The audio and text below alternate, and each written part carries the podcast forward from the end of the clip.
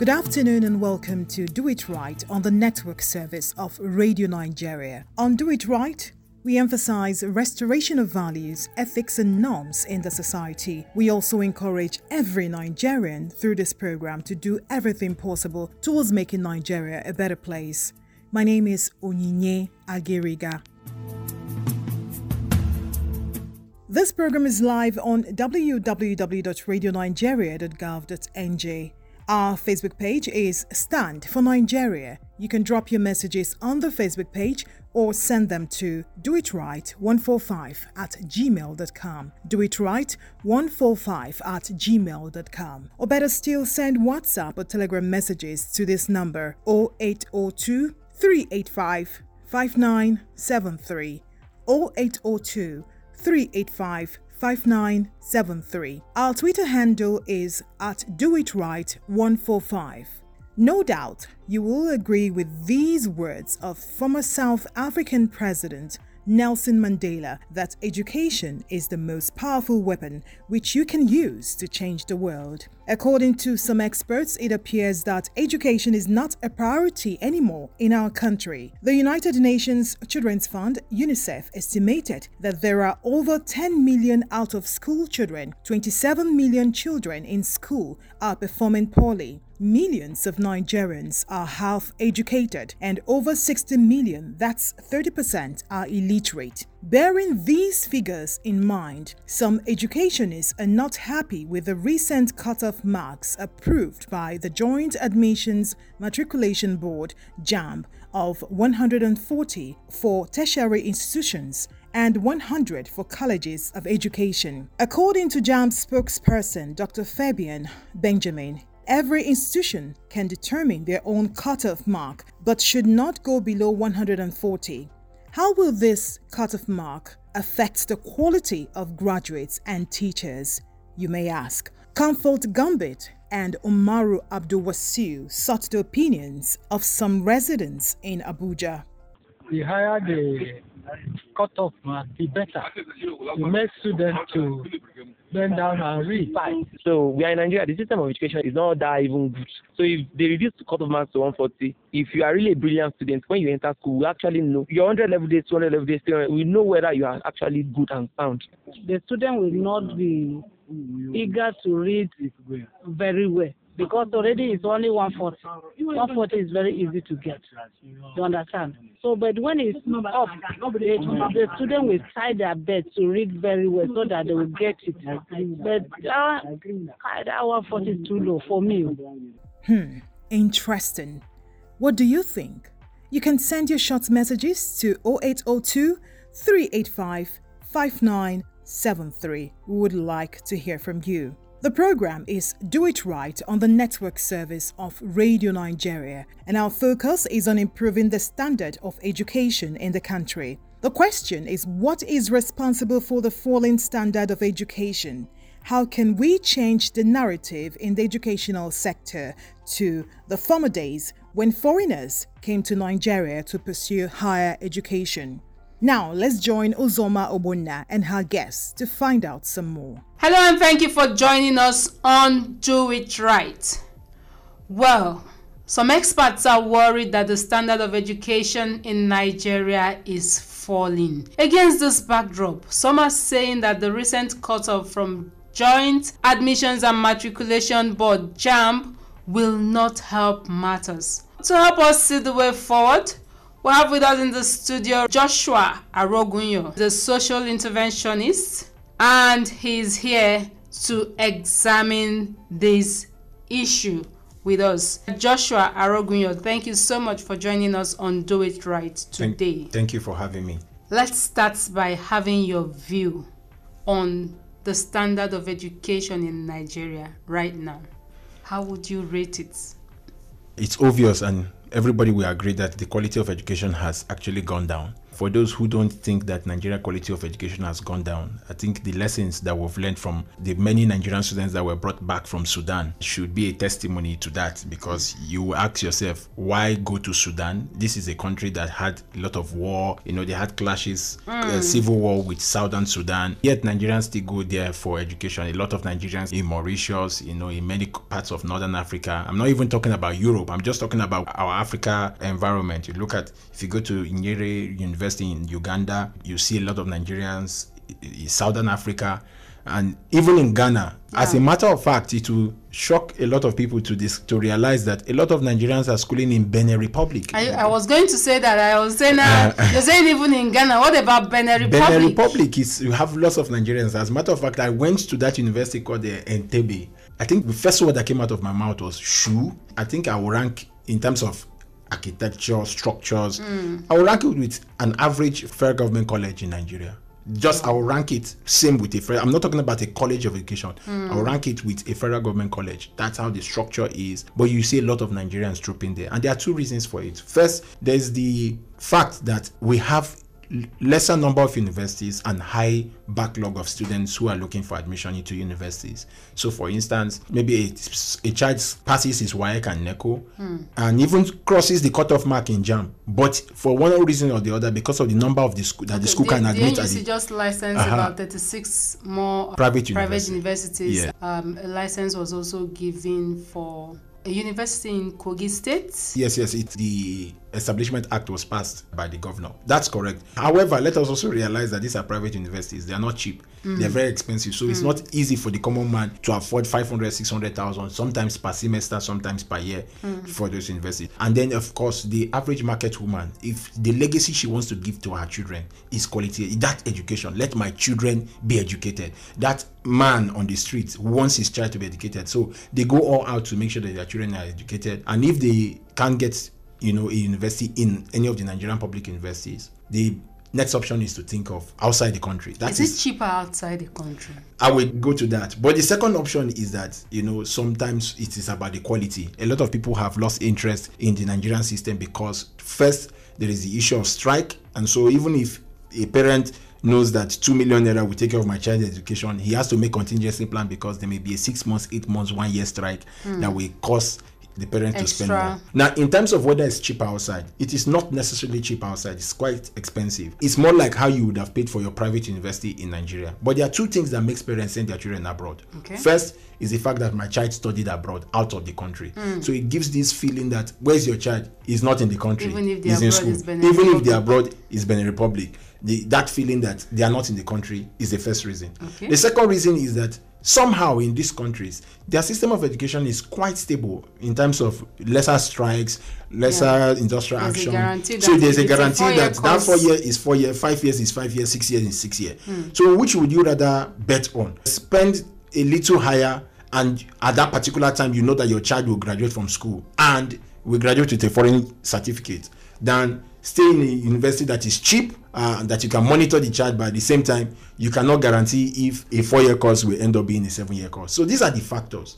However let us also look at the quality of education in nigeria in terms of the fact that the university system that is supposed to be the licensing you know points in the academic line because once somebody graduates from a university you can say i am a medical doctor. You mm. can say i mean having fulfilled other ceteris paribus, all other factors being equal, you can say, I am this, I am that, I'm a journalist, I'm a media practitioner, I'm a whatever you want to be. Mm. Then bringing that, that cutoff mark, for me, my own anger is not that the cutoff mark came low, is that the people who will be the teachers of the next generation or the teachers, the future teachers, mm. needs to score 100.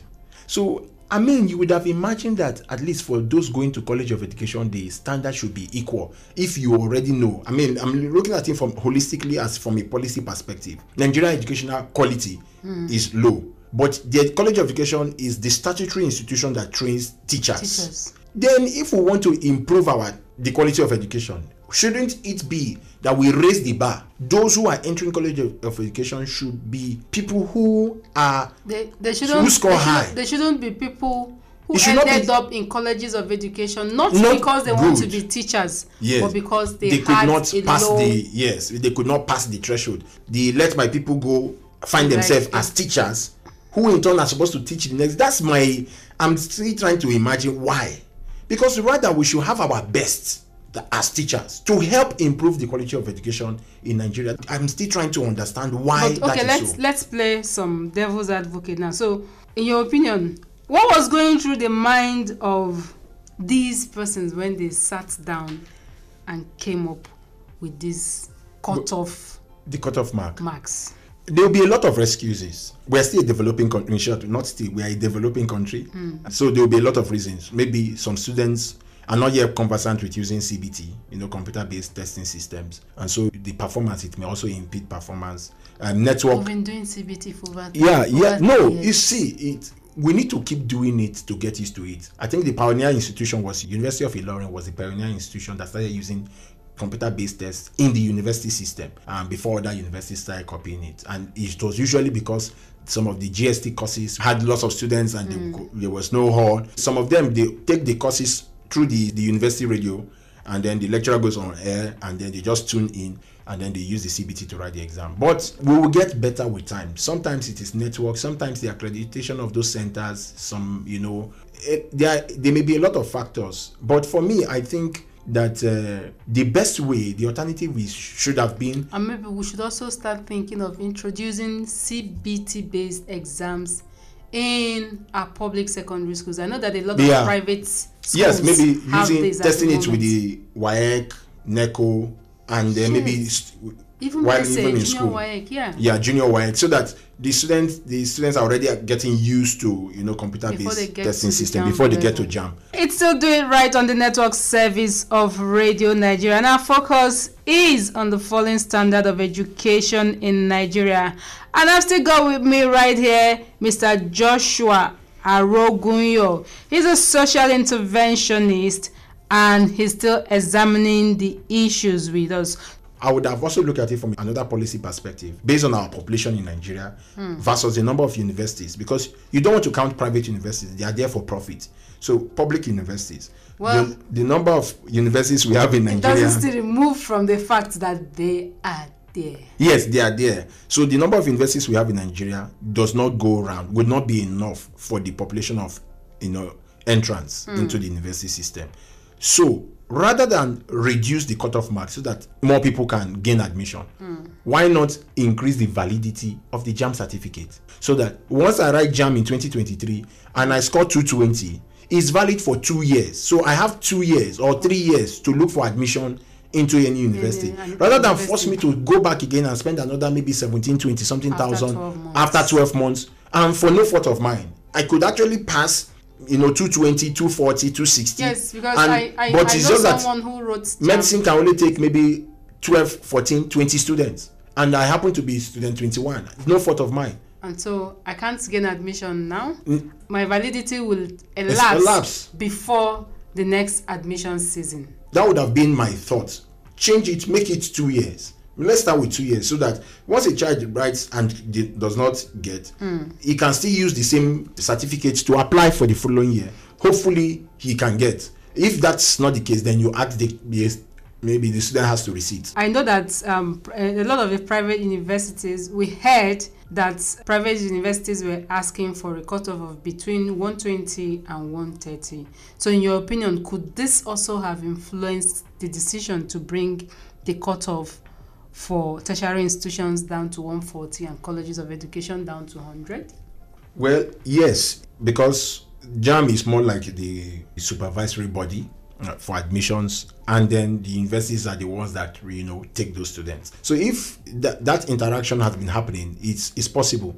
But let's not also forget that the university system, despite that JAMB is a statutory you know agency of government that regulates admission and provides that exam. Mm. many of these universities do what they call post post JAMB that actually determines to a large extent if a student will be admitted or not. JAMB is, is not the final say in many of nigerian universities. So they still have a you know a say to w- how many students can be admitted uh, to if the student passes you know that post JAMB, what now happens and all. So if they're proposing for 130 there's a lot of perspective to it I know that some universities, part of that exam is the English language. They also test you for English, English, mathematics. It depends on the courses that you're applying for. And I know also that many of the cases, mm. the performance at those post JAMB usually contradicts the performance, you know, at JAMB. So maybe from their own perspective, they feel that cutoff mark should be reduced. But I think there should be a threshold. I mean, let's get to the point where we say this is our standard. It can't go below this. I mean, one third is more like saying. Okay, so let's look at this present threshold. Yes. 140, 100, over, over 400. 400. What does this say about our educational future? For our educational future, to be honest, I think our educational future is in is is I don't know where to describe it because a lot of factors, a lot of things have happened. First, if I'm, if, let me look at northern Nigeria, for example. You have conflict. Conflict made a lot of schools to shut down. Banditry attacks, kidnapping made schools to shut down. We are still not. We have not yet recovered from the coronavirus lockdown of schools. Mm-hmm. And so a lot of students have lost academic session. I know universities in Nigeria, they are still running 2020, 2021 mm. session, yeah. 2021, 2022. So you have three set of students that are 100 level at the same time because of the backlog. And you know, our academic session is, you know, September to yeah. the new year. So there are a lot of reasons why our educational system, eh, you know, is the way it is and the quality. However, I am concerned that even if this generation is the guinea pig, the experimental pig that we are saying, okay, this generation, the quality of education is not very strong, it's not sound. How about the upcoming ones, those that are in primary school right now? Because that's how we should look at it. The dividend of education is actually felt usually in a generation. I mean, if you look at our elders, we had intelligent people. If you listen to the likes of Awo and Zik, you hear them speak. Ahmadu Bello, you see the intellectual depth these guys had and then you begin to look okay who among our generation is you know besides entertainment industry that i think this generation is good at but how many intellectuals do we have how, what is happening so even if we say this generation is that generation that okay things happened and we could not get it right then what about primary schools because mm. we are seeing that primary schools are going on strike we are seeing that a lot of schools children mm. are not hmm. having access to school uh, we are seeing a lot of things happening that we know that if this thing continue a lot of children will not because the rate of continuing school will drop.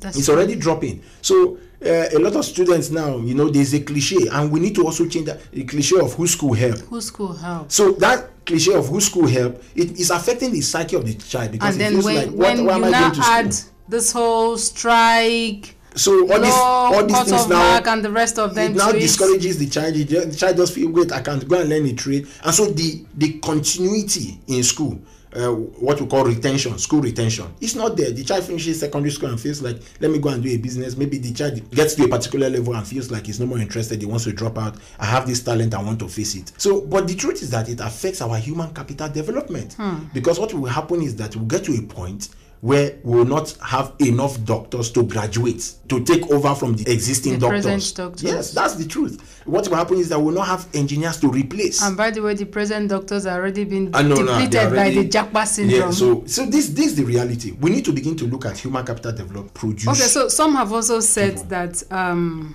maybe we should start de-emphasizing so much focus on universities and start paying attention to our technical schools and the rest of them yes there is that argument and the argument is coming from the place that we don't have enough place in the university to accommodate so for for everybody. to everybody. so why not? And then of course the economy because another thing driving this conversation is the state of the economy. We need to have more people who are on the technical side so that they don't like that cliche that don't think of what your country can do for you. Think, think of, what, what you can, can do for your country. so the assumption is that when people graduate from technical institutions and vocational schools yeah. they are likely They're just all you just need to give them a starter pack and then they can yes they become entrepreneurs. So that is the mindset. The economy is already speaking in that reality, uh, and there are a lot of other factors that are speaking to that reality. However, you don't want the bulk of the population to be blue collar, right? You still want to have a mix, that blend of white mm. collar, blue collar, green collar. So that is the is the mix of this that gives you a healthy professional, a, a healthy workforce. Mm. So yes, we can begin to look at that direction of you know technical institutions, but sometimes you go to a technical institution there are no equipment also for the student to learn the skill and the trade that they're supposed so to learn. at the end of the day so at the end of the day it's more of theory and not, not a, practical a, a practical uh, based institution as it should be. It's, it's more theoretical. Theory. Yes, so it's more of theoretical. I still do it right on the network service of Radio Nigeria. Of course, there's still so much to talk about on this issue, and we cannot exhaust it all on this one edition of the program. So, join us again next week when we bring back Mr. Joshua Arogunyo, social intervention expert, to continue the discussion on ways to deal with the falling standard of education in Nigeria. My name is Uzoma Obuna, and I'll see you again next week with Joshua Arogunyo. Thank you. Join us next week for the concluding part of that conversation. What's the way forward? Please share your idea or thoughts with us via doitright145 at gmail.com. Our Facebook page is Stand for Nigeria, while our WhatsApp and Telegram portals are also available for you to get your comments across. The number again is 0802 385 5973. While we wait for your messages, let's take a breather with this song from Ranti. Auntie, I want to be a doctor when I grow up. Clap for her. Auntie, I want to be a farmer when I grow up.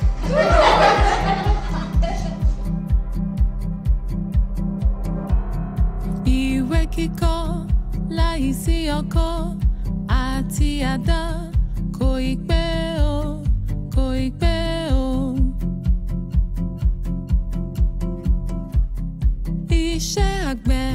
níṣẹ́ ilẹ̀ wa ẹni kò ṣiṣẹ́ á máa jalè.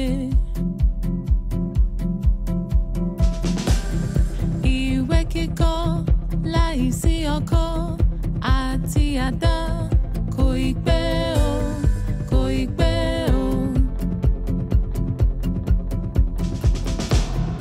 iṣẹ́ àgbẹ̀ níṣẹ́ ilẹ̀ wa ẹni kò ṣiṣẹ́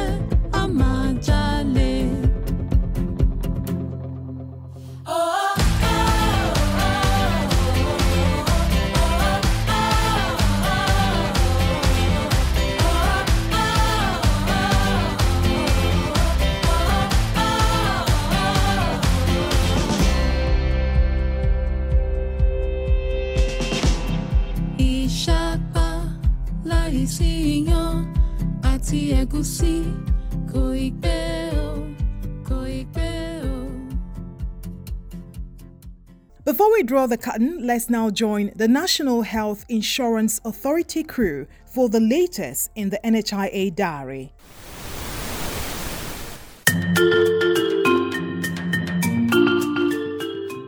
Hello there.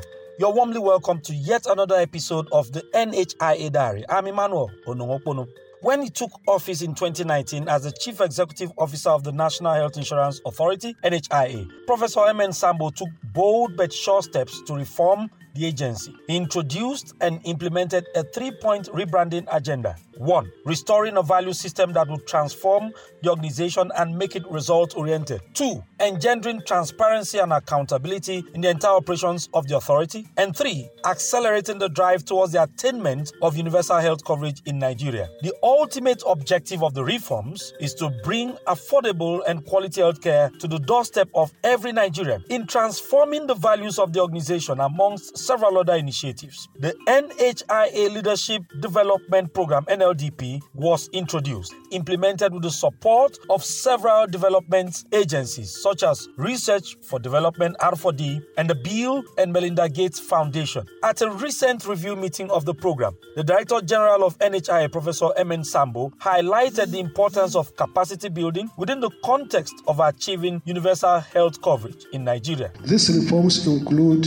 among other things, uh, a 10 year strategic plan, first of its kind in the organization, introduction of group individual family social health insurance program, especially for informal sector for health insurance, introduction of medicine supply initiative to ensure that drugs are made available, accessible, and affordable to the teeming populace aggressive drive towards digitalizing the national health insurance ecosystem so that it will be fully automated.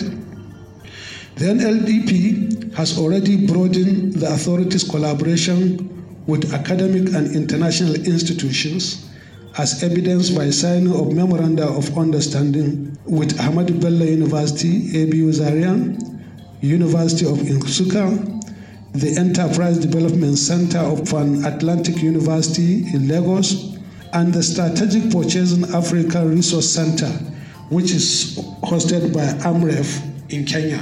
Also at the occasion, the country director of R4D, Dr. Hope Uweja, stressed the significance of collaboration among stakeholders in driving priorities and goals. And I also want to say that for the NLDP, I've always been excited on one thing. It is always rare for them to bring together a combination of academics, practice, and public service. One of my regrets while I was in NHI as it then was, why is it that always they send somebody who has no experience internally of what NHI is? So I was really very excited when he came in. But beyond that, when this NLDP came in, I knew we're in the right place for this program. For the Bill and Melinda Gates Foundation, one of the key points people have always wanted us to do is to make for institutional strengthening that makes for lasting changes, that makes for outcomes and the rest. And such solutions are always co-created. So if you look at what we're trying to do here, it's more or less of co-creation. Because at times we hear, oh, this is what you were supposed to do. Yes, but one of our strong points usually is that we don't try to dictate solutions to the change agents. We ask them where is the shoe pressing most and how do you think this pressing of this shoe can be most addressed. The program manager of NLDP, Dr. Nenaya Kalume, puts into context the objectives of the program and its ultimate goal. The National Health Insurance Authority Leadership Development Program, or NLDP, is a special program that provides senior and mid level personnel with the requisite knowledge and skills to lead and manage health financing initiatives, reforms, and programs. In essence, the NLDP creates a critical mass of leaders and change agents at various levels to fill anticipated gaps, facilitate synergy, and sustain the momentum for universal health coverage. Currently, more than 100 people have been trained under the NLDP in collaboration with our partner institutions, and many more are set to be trained. It is important to note that the NLDP is not an end in itself. It will transition into an institute, ultimately a university for universal health, which will be a hub for excellence and international collaboration. This is a legacy project for us, and we are committed to making it work with the support of our partners.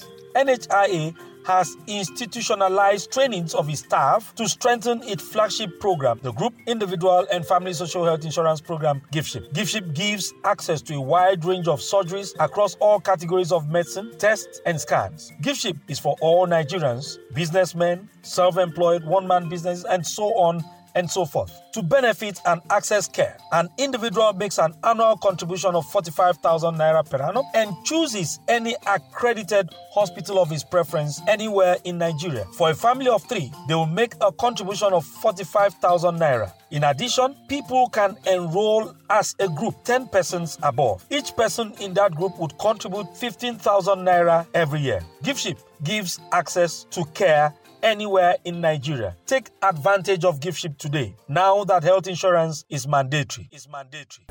GIFSHIP moves, leaving no one behind. Thank you.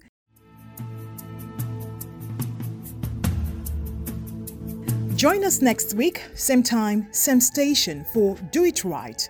Vivian Onowaware produced this program. I am Onyinye Agiriga saying education breeds confidence, confidence breeds hope, hope breeds peace. Words of Chinese philosopher Confucius. Bye bye.